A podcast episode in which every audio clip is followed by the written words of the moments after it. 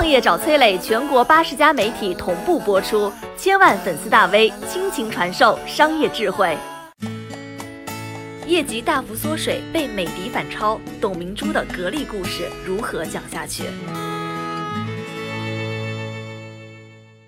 销售渠道变革不力，企业缺乏营收增长的动力，核心管理层出现了动荡。12年的元老突然辞职，大批销售骨干倒戈。2020年对于格力而言，可以说是近30年最为暗淡的一年。几天前呢，并称家电双雄的美的与格力一同发布了2020年上半年的财报。财报显示呢，格力上半年收入是706.32亿元，同比下降28.21%；净利润63.62亿元，同比下降53.73%。美的的收入呢是1397.19亿元，同比下降9.47%；净利润139.28亿元，同比下降9.29%。无论是营收规模还是净利润，美的差不多是格力的2倍。但是同样受到疫情的影响，格力的业绩降幅却比美的要大得多。就连格力一直固守的空调业务也被美的夺去了。早在今年3月，董明珠就在公开场合表示，格力2月份销售为0，这算是第一次就业绩发声，开始给公众打预防针。2个月之后，董明珠再次发声，格力在2月、3月份的空调销售几乎为0，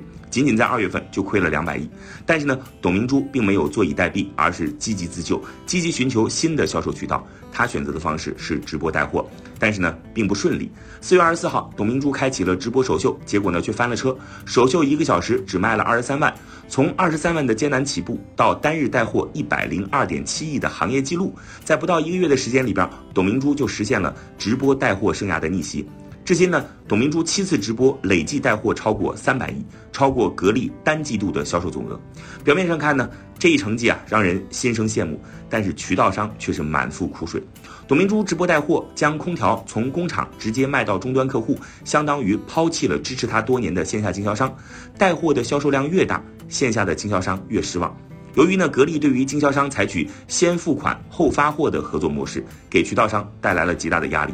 直播主要靠低价吸引消费者，但捞不到油水的价格战是渠道商不愿意看到的。甚至呢，有渠道商发现自己手中同型号产品的进价比直播间的售价还要高。有媒体报道呢，在董明珠的一次直播期间，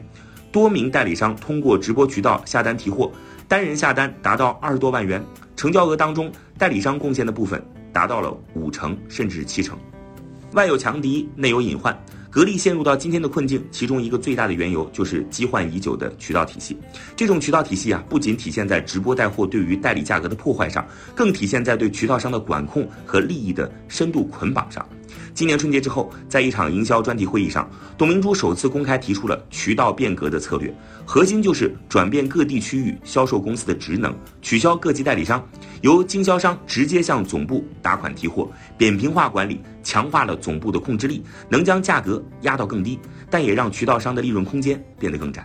根据格力公布的数据，目前呢，格力在全国拥有27家销售公司，3万多家终端网点，这些密密麻麻的网点构成了一个庞大的销售网络，成为这家公司多年雄踞市场霸主地位的一个根基。但同时呢，这个体系需要持续而且巨额的利润来维持运转，一旦缺少利润的头位，格力的根基也将动摇。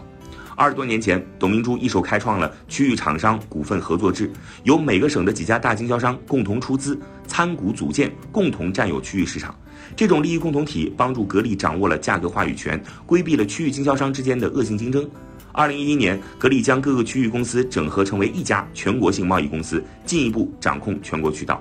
除此之外呢，格力还用独创的返利策略进一步捆绑渠道商，为经销商设定增长目标，如果达成，则在年底基于总销售额的一定比例作为奖励。如果遇到不景气的年份，渠道商库存无法转手，就会被深深套牢。过去呢，各级线下代理经销商组成的庞大销售网络撑起了格力电器的高销量。如今这种用产品高毛利支撑的层层经销商的做法，显然不适合在电商时代与对手进行低价竞争。